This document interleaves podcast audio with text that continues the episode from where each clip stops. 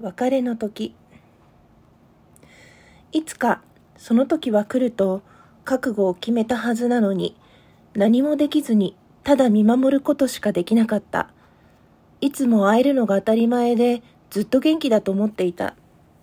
今までしてもらったことがあまりにも多すぎて感謝を伝えきれないけど最後まで私のことを気にかけてくれてありがとう。ささやかな幸せ。子供たちがゲラゲラ笑っているのを見る。ささやかな幸せ。お皿いっぱいに餃子を作ってすぐになくなるとき。ささやかな幸せ。深夜に帰宅し、三男坊のお布団に潜り込んだ瞬間。ささやかな幸せ。自分で干した家族の洗濯物を眺めているとき。ささやかな幸せ。保護猫が穏やかに寝息を立てているのを見つけるとき、ささやかな幸せ、焼きたてのメロンパンを頬張る末っ子を見たとき、ささやかな幸せ、子供が美味しそうにご飯を食べる姿を見たとき、ささやかな幸せ、子供が家へ帰ってきてお帰りと言える。本日紹介させていただいた投稿が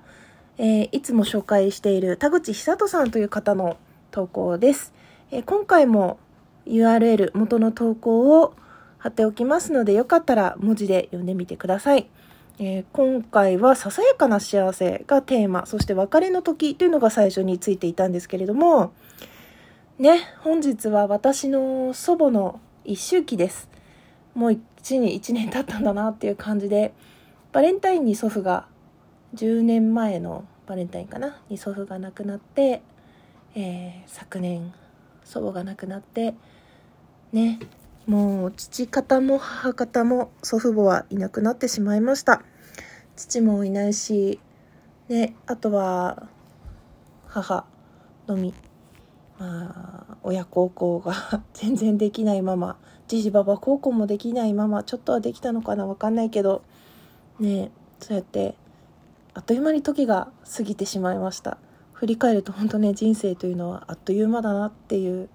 感覚になったんですけれどもあとささやかな幸せ。これは田口さんはね子供のこととかご飯のこととか猫のこと書いてますけど、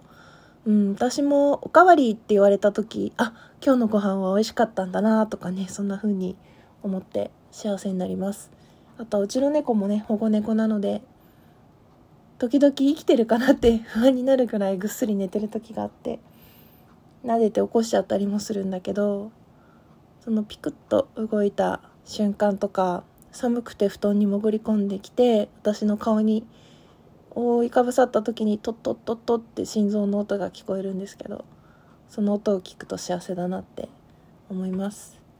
うん。そういう小さなね幸せ生きていてよかったなって思える瞬間を積み重ねて丁寧に生きていきたいですね。なかなか 日々が慌ただしくてあっという間に終わってしまうんだけれどもそういうちょっとしたことを心に留めながら生きていきたいなと思いましたのでご紹介させていただきました。最後まで聞いてくださってありがとうございました。またね。